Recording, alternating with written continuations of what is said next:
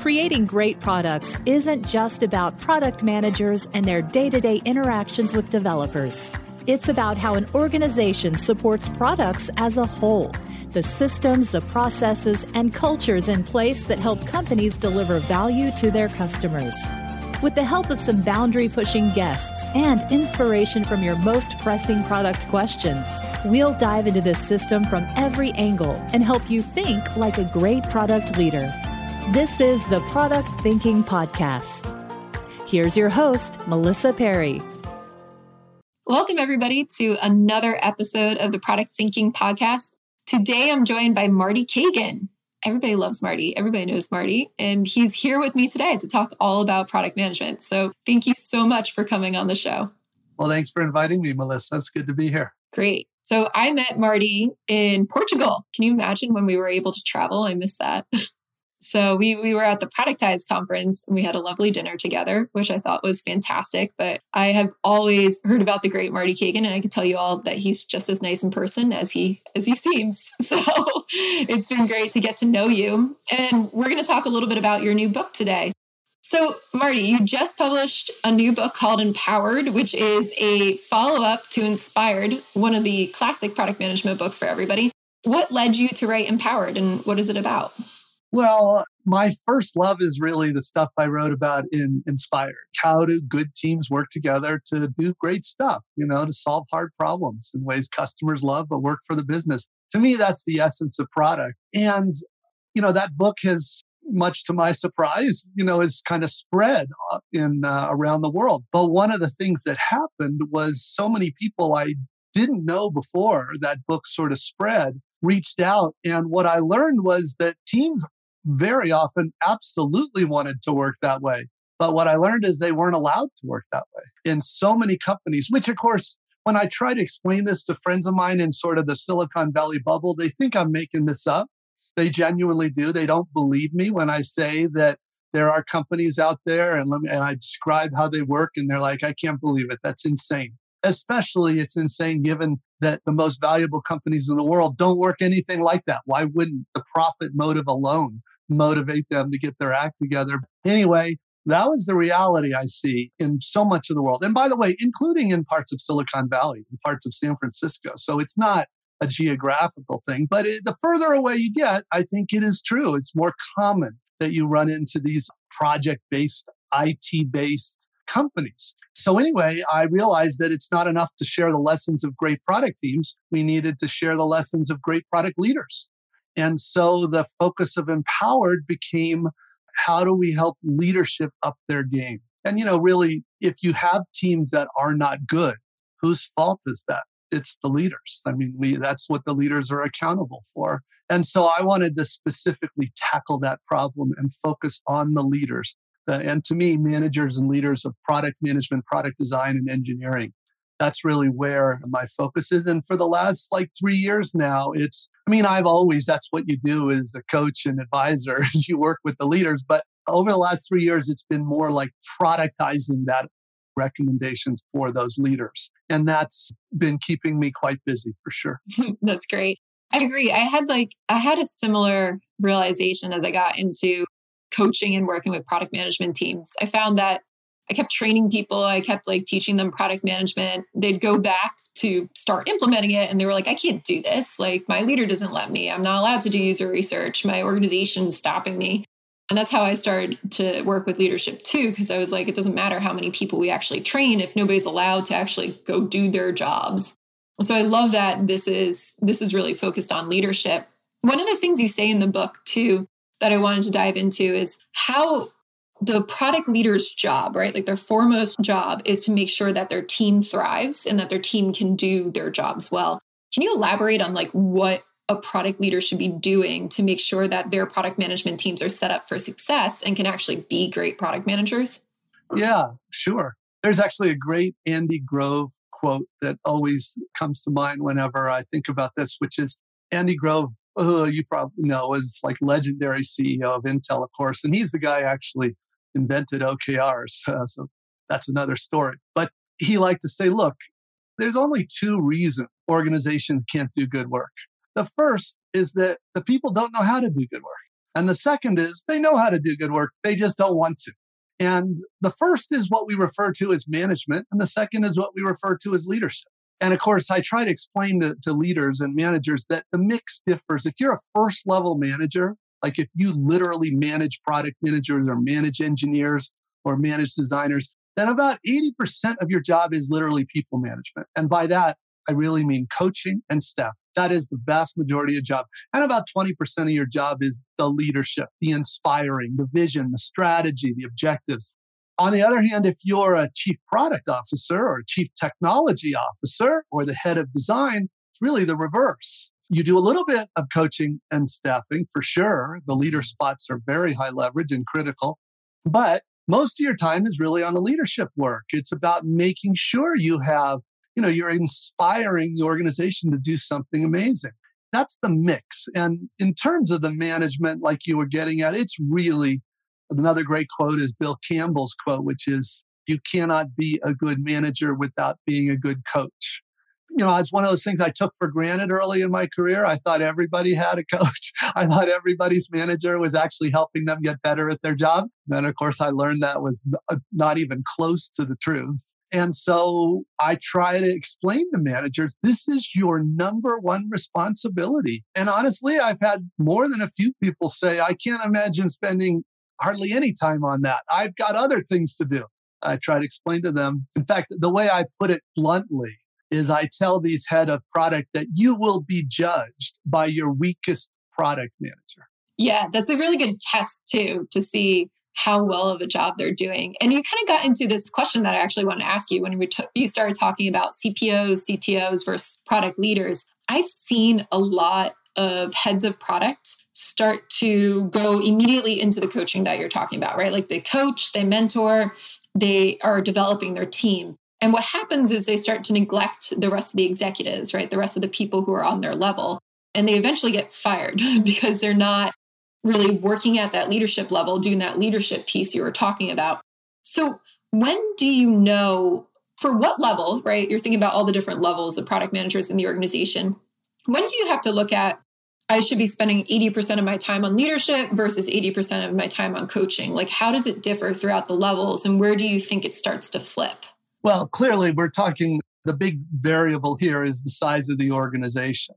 So, a small place where there's, say, a director of product and it's got 12 product managers, and that's the whole product management organization, there's no reason for a chief product officer. You wouldn't even have one really. And that person would be doing both, obviously. They'd be number one responsibility would be develop their people. It all it's all a house of cards without that. Because as you know, product teams are only as good as their product managers. And so if they're not good, those product managers are not good, it all falls apart. And then it doesn't matter how much singing and dancing that product leader can do with the other executives if he or she can't deliver results. Of course, in a much bigger organization where you typically would have a chief product officer, there are lots of senior directors, VPs, directors. You know, you've got a whole hierarchy there. So that chief product officer is not normally spending their time coaching if they are, that person probably has bigger issues, right? They've got like a big organization that is totally not competent yet. And so it's going to be a race before Uh, the other executives in the company decide that this person can't fix things. And yeah, not too surprised. But, you know, in terms of the head of product getting fired, there can be a lot of reasons there. It could, it could easily be that the CEO doesn't want to change. Yeah, I've seen that before. and I think that's the number one reason for revolving door head of product. Yeah, definitely the CEO part. I see so many of them just not want to give up that control or they don't understand quite what it means to make that shift and like move into product management. When you're working too with CEOs, what do you kind of explain to them? Like, how do you get them on board? Is it like, I won't work with anybody unless they're already on board? Or do you frequently engage in some of that cultural mind shift, open them up to it? Well, first of all, it, it, sort of full disclosure, it's not a secret that we feel very strongly about CEOs that are not on board, don't waste our time. So there is going to be some natural selection there, and there's no question. But I would say, because I do talk, like I give talks all the time to CEOs, you know, there's different motivations. Today, most of them are motivated by fear. Just look at Stripe. Stripe has put the fear of God into more financial CEOs than anything else I've ever seen. For that reason alone, I'm so grateful to Stripe, not the least of which also is their great product organization. But they have put the fear of God in these CEOs, CEOs that up until now would not have worried. They thought they were invincible and they thought their way of working was fine. And of course, you know, you can say, like, as a product person, I wouldn't rest if I were you. but, you know, to them, it was abstract, but now it's real. So the bigger, biggest motivation seems to be fear fear of disruption, fear of somebody coming along and stealing their customers and stealing their, their business. And it's justified. They should be scared. Sometimes it's the profit motive, though. Sometimes it's they look literally at the valuation. They can do the math. They can follow the stocks. They look at the valuation of the companies that have adopted this way of working and they compare it to the companies that haven't. And they're going like, this is the fastest way for us to dramatically increase our wealth. So it's the profit motive. And sometimes, frankly, neither of those seems to work. And it, what requires the change is the board coming in and saying, we need a new leader. I have seen that happen too. That's what happened. Well, it's happened in several companies, some of which publicly, some of which not. They have to understand that. If you talk to a CEO, like I have tried talking to some CEOs of telcos, I can't budge. You know, it's a protected industry. Their view is we're making so much money, don't bother us. So we have to wait until a Stripe comes along and disrupts the telco before I think they'll ever budge. But I mean, in literally in the last year, I've talked to uh, three CEOs of some of the biggest banks of the world, and they wouldn't have known my name before this year. So, and I, I thank Stripe for that. Yeah. I mean, it sounds like a testament to really introducing product to these companies. That's really fascinating with the Stripe pressure. I've seen that a lot too. I, so when I, I work with a lot of financial institutions as well, but then a, a bunch of organizations going through transformations like pharmaceuticals, anything really. And a lot of the time, what I observe is the leadership going, hey, we need to introduce software because we need to be more innovative, or we need to keep up with disruption, or we need to do X, Y, and Z to stay future thinking. But then when they go through the transformation or that, you know, take that product management organization, start to build it, the tactics almost always go towards automation or cost reduction, right? Like I don't see anything that's like, oh, we should build this product strategy that's super forward thinking, that's actually going to disrupt Stripe, right? It's like all the tactics get like all that beautiful vision and all those those good meaning behind it gets lost. And then when you start to talk to them about what are you doing or what are you building with the software, it turns into like oh we're just going to automate that thing that people used to do manually or we're just going to go and ask you know our business users the business users what they're doing and we'll recreate those workflows in software right? There's no 10x thinking about like like how do i completely rebuild our business in a different way? Why do you think that is? Like have you observed that too? And like where do you think that disconnect comes from? Like we have all the good intentions and then we just start operating differently yeah, well, uh, you just described the norm for big companies doing quote digital transformation. And, you know, I have uh, very strong opinions about why this happens. And, and you'll see it ties to why we believe the CEO needs to be on board. So, you know, of course, anybody, even if you hate technology, any CEO is going to say they're doing a transformation just for their stock price alone. They're going to say that. But what most of them do is they assign somebody is in charge of this transformation. Sometimes it's even a CIO, which combines the issue. But they're trying to check the box.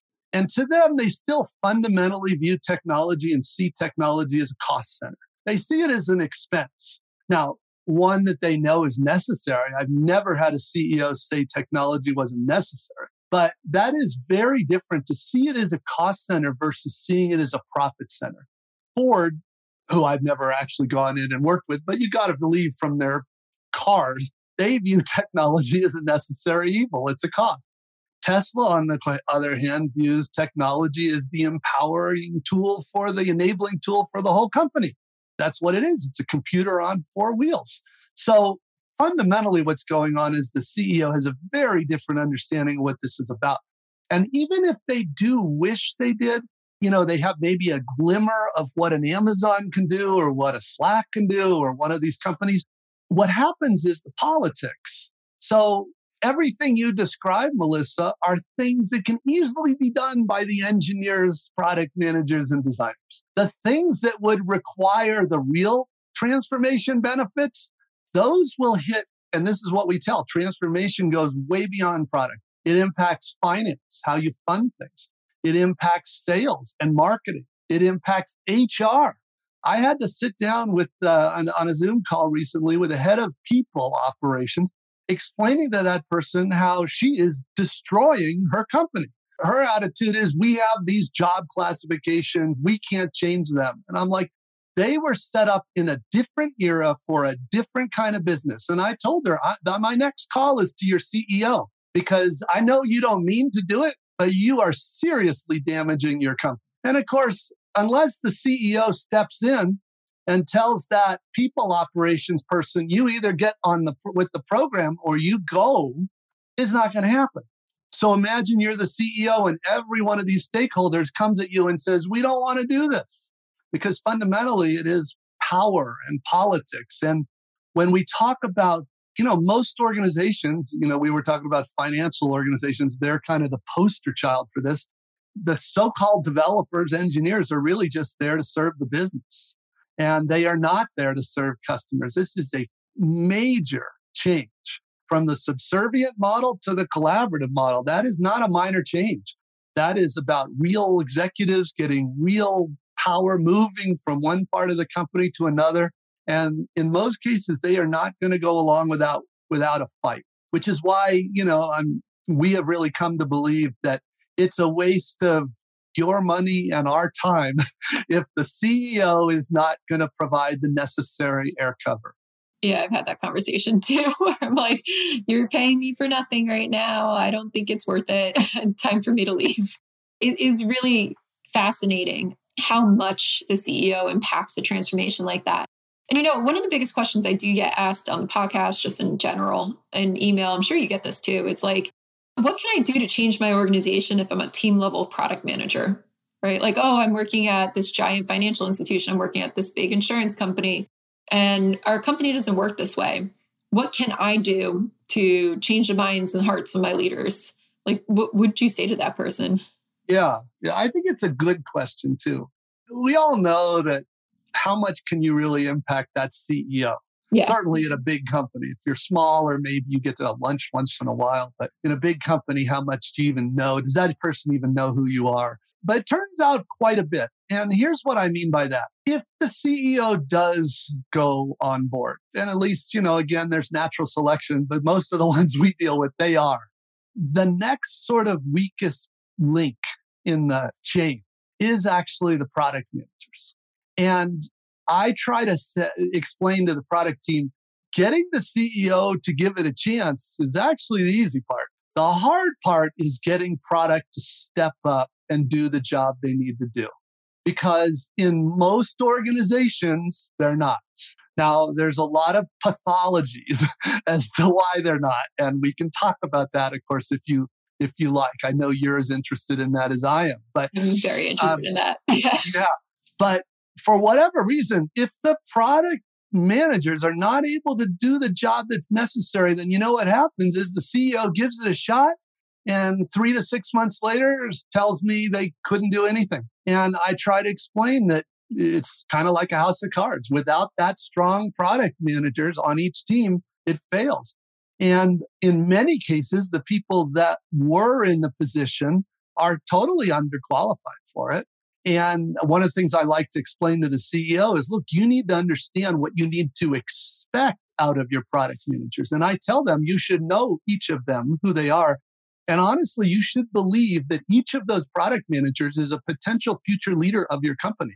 If not, you got the wrong people there. So this is a high bar. And one of the things I tell people you meet a lot of people that genuinely want to show what they're capable of and they want their team to shine. And so I like to tell them two things. First of all, raise the bar on yourself.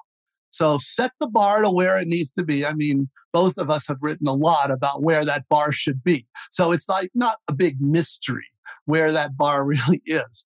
But what is a problem often is most people are nowhere near it. So they need to fix that. And once you fix that, go to your leader, including if you want, go to a CEO and say, Hey, what do you think about letting us run an experiment?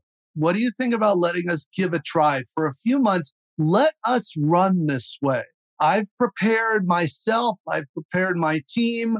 Let us take a few months and try running this way. Of course, this way normally for me means empowered teams. Give us some hard problems to solve. Let us show what we can do. It's a great way for the CEO and the leadership team to be able to see it happening in a non threatening, safe way. Uh, if it goes well, great. You know, you can spread this out across the organization. If it doesn't, well, maybe it's not for you. Maybe there's some training that's necessary, coaching, whatever. But uh, it's a great, safe way. And most, in my experience, most of the time, the CEO is happy to go along with that experiment. Yeah, that's really interesting. I guess that's also a telltale sign, right? If they're not going to go along with that experiment, then you know you yeah, got to see it's not about it. Yeah, and it's time to go to a place where you can practice your craft. And I have that same discussion not just with product managers because it applies to professional engineers and professional designers as well. Yeah, that has been my biggest advice to people. I, when they say, "Hey, I want to change my organization," I also tell them, "I'm like, do you want to be a change agent and get on this path of like actually influencing people and teaching them how to work this way, or do you just want to be a kick-ass product manager?" And if you can't if you want to be a kick-ass product manager, you can't do it at your organization. You got to find one that'll let you do it. Like just go somewhere that's going to do that. I guess the, the, the, question that I get when I say that though is how do I find the organization that's gonna let me do that while interviewing? What do you look for in organizations to see if they're going to embrace that way of working or if they can do their jobs there? Yeah. And good news is it's not always so easy from the outside, but during an interview, it's not hard to figure out. And so, what I tell people to do is first of all, the most important thing is not actually the company you go work for. We're talking about the scenario here that you and I were just talking about where the person wants to become a kick ass product manager. They're not already one, they want to become one. So, the most important thing is not the company, the most important thing is who they'll work for, literally their manager. And the vast majority of strong, kick ass product people I know, that's how they learn. They learn from someone else. And it's usually like a year or two working for somebody who's really dedicated to coaching and developing you. What do we do? We can figure out who the hiring manager is in the interview process. We can use LinkedIn. We can see where they've worked before. We're looking for somebody that we can see has been there, done that at a good product company. And then when you're interviewing, you're First of all, of course, your first order of business is to show them you're worth making a bet on. Beyond that, it's worth telling that hiring manager, look, the real reason I'm here is because of you. I want to learn from you how to be a kick ass product manager. I believe you can help me do that. And I want to see if you're willing to do that. I promise I will put in the necessary effort if you will provide that coaching, you know, most managers would love to hear that. they do love to hear that. Some of them have no, you know, especially the startup, they might say, I appreciate it, but we have no room for that time right now. We need to hire people that already know this stuff. But most will tell you, all right, if you're in, I'm in. Yeah, I give the same advice. I'm like, go find an amazing product leader. And I think you can learn a lot just looking at LinkedIn and figuring out where people have been before. I think that's a really steady way to find that out. The other question, right, that comes up with this is now we're talking about somebody who doesn't know product management that well getting a job in an organization where somebody's going to train them. And I have heard maybe like 50 times in the last month, especially for my students, like at HBS, they're like, everybody wants to hire a senior product manager. Nobody's looking for somebody coming right out of school how do you know which organizations are going to be willing to train you, right? And actually find a product leader who's going to be able to teach you the ropes versus the ones that are just hiring senior product managers, especially if all the jobs posted online are just for senior product managers. Like, where have you seen the new people go? How do they get those roles? Yeah, well, and it's true. That, that was just another way of phrasing. Some places, especially startups, are like, we don't have the cycles to develop these people we need people who can hit the ground running. That is usually defined as a senior product manager, but even then, you know, a lot of these people don't even know what to look for and they're not really getting what they hope. But that said, what do you do if you are new to product? Well, there this is where there are a lot of great companies that are great first job companies. I actually think Google is an excellent first job company. I used to say Facebook, but nobody should work with Facebook anymore. Amazon is a great first job company. Apple is a great first job company. These places basically they can't even hire enough senior PMs if they wanted to. They hire, in fact, they don't always want to. Amazon is a great example. They prefer to show you the right way to do product rather than break all your bad habits in the first year. They literally, and they will often take people. Uh, I actually had somebody who I had introduced into there, and it was a very senior person. And he said, I got an offer, but it's for like two levels below what I am. And, and I was like, here's what's going on. They want you to prove you know your stuff, not just to the hiring managers, but to the organization. And, it's really true.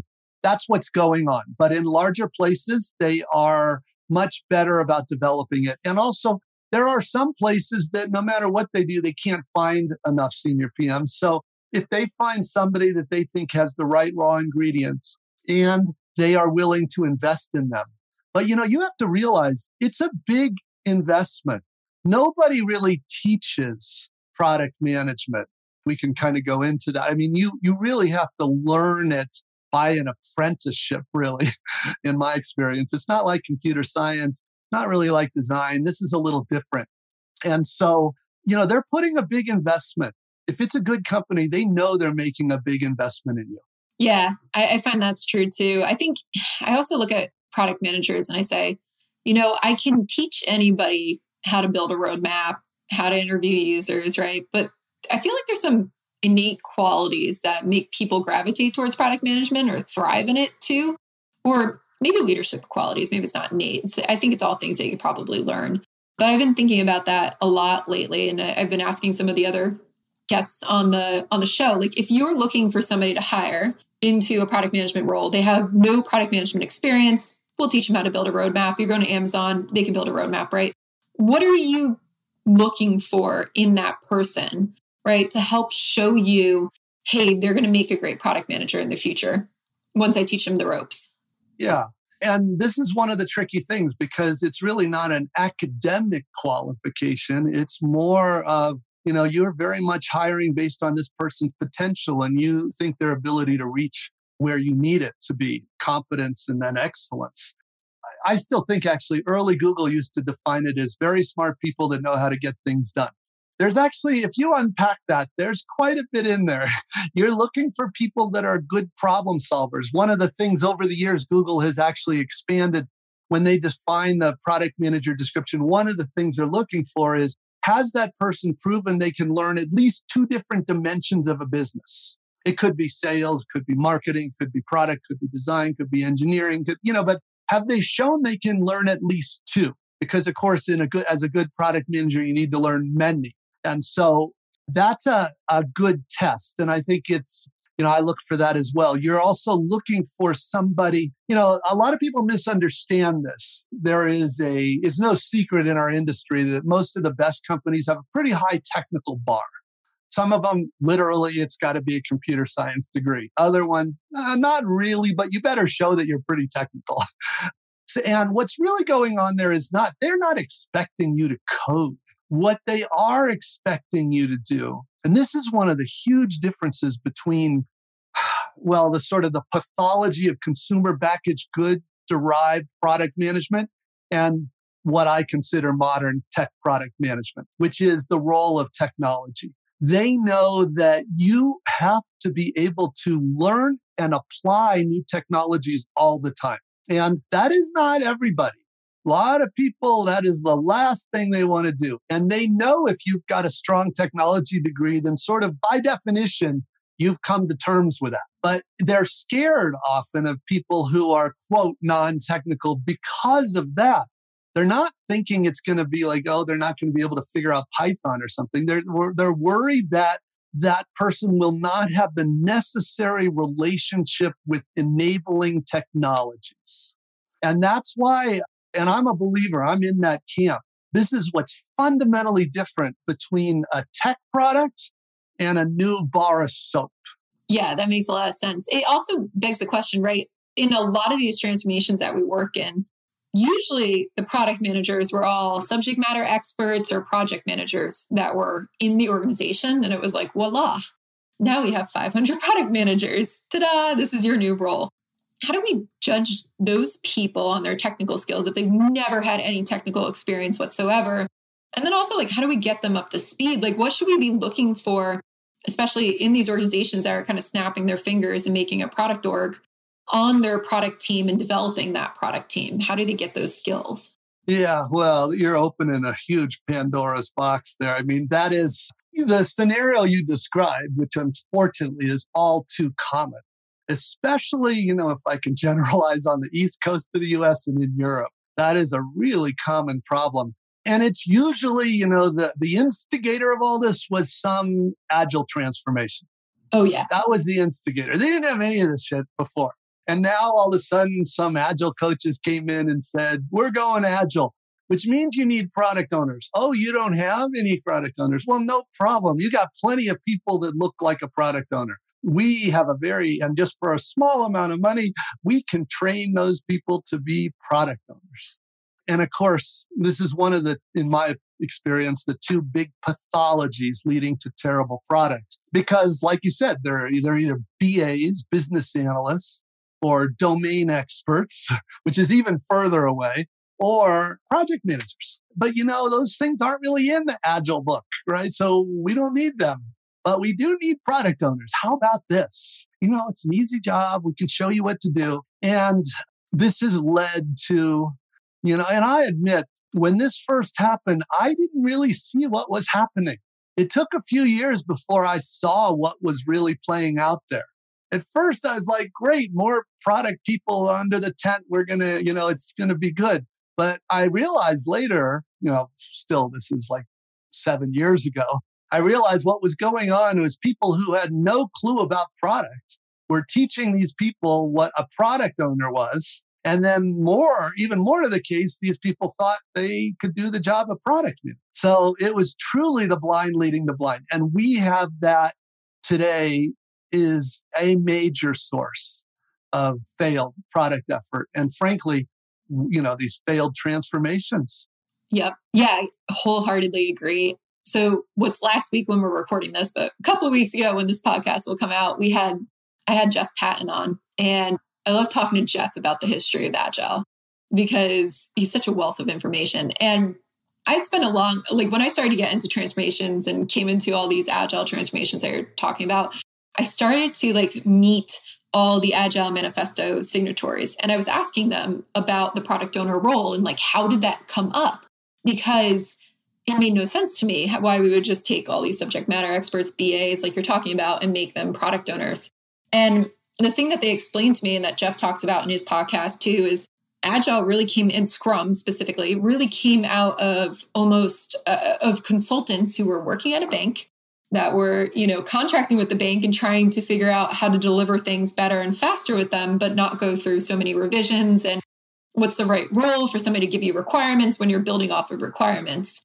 And it amazes me that something built out of that has made it this far and is the thing that we now transform companies into software companies for. Because it's like no they were consultants. They weren't internal software teams. They're not they're not Amazon, right? Like this is not how Amazon operates, like you said. It's it's completely different than that. And yet that's the standard everybody's taking to learn product management.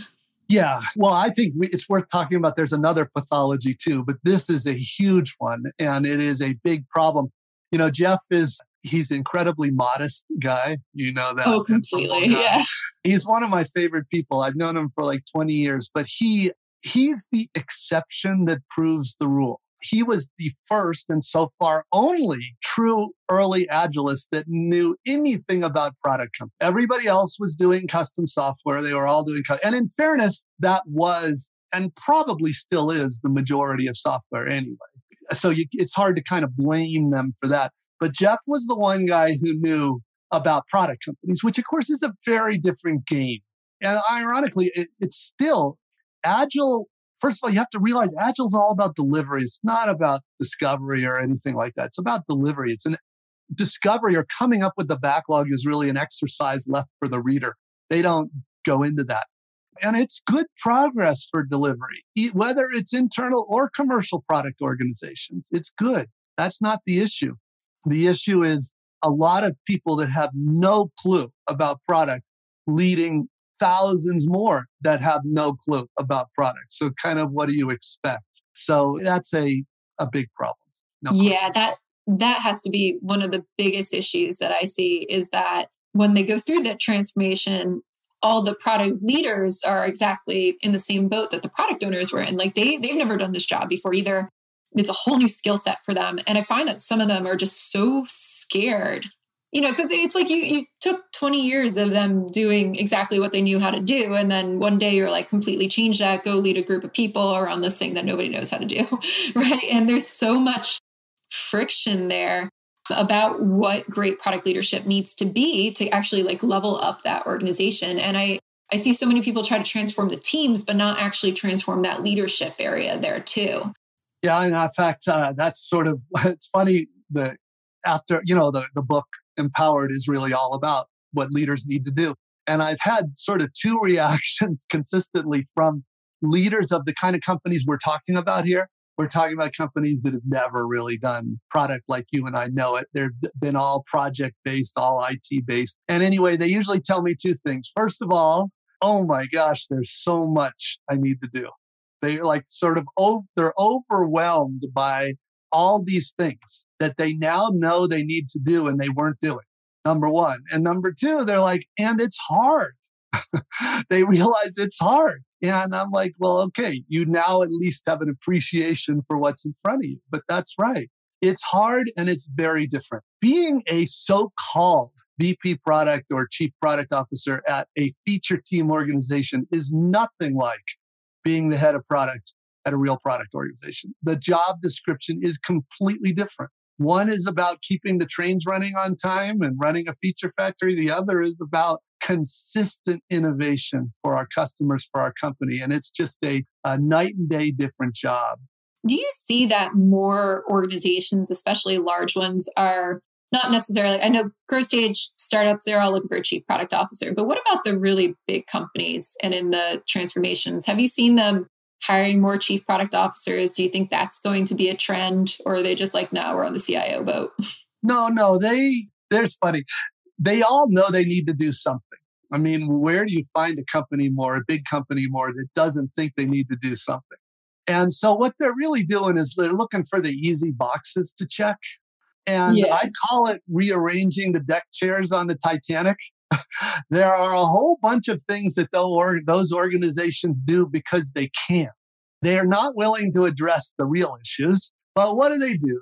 Yeah, they decide to make a chief product officer they, uh, this is another sort of hot button of mine. They'll often set up a product ops organization just as a way to rearrange the deck chairs. And they can check that box and say they're cool too. None of these things are addressing what they really need to address. And so I understand why they do it. It's like a, a temporary bump to their stock price or something, but it's not going to fix the issue. Yeah, it, it's definitely interesting. You just mentioned product ops too. Is that a you're seeing them set up bad product ops organizations, or are you not a fan of product ops?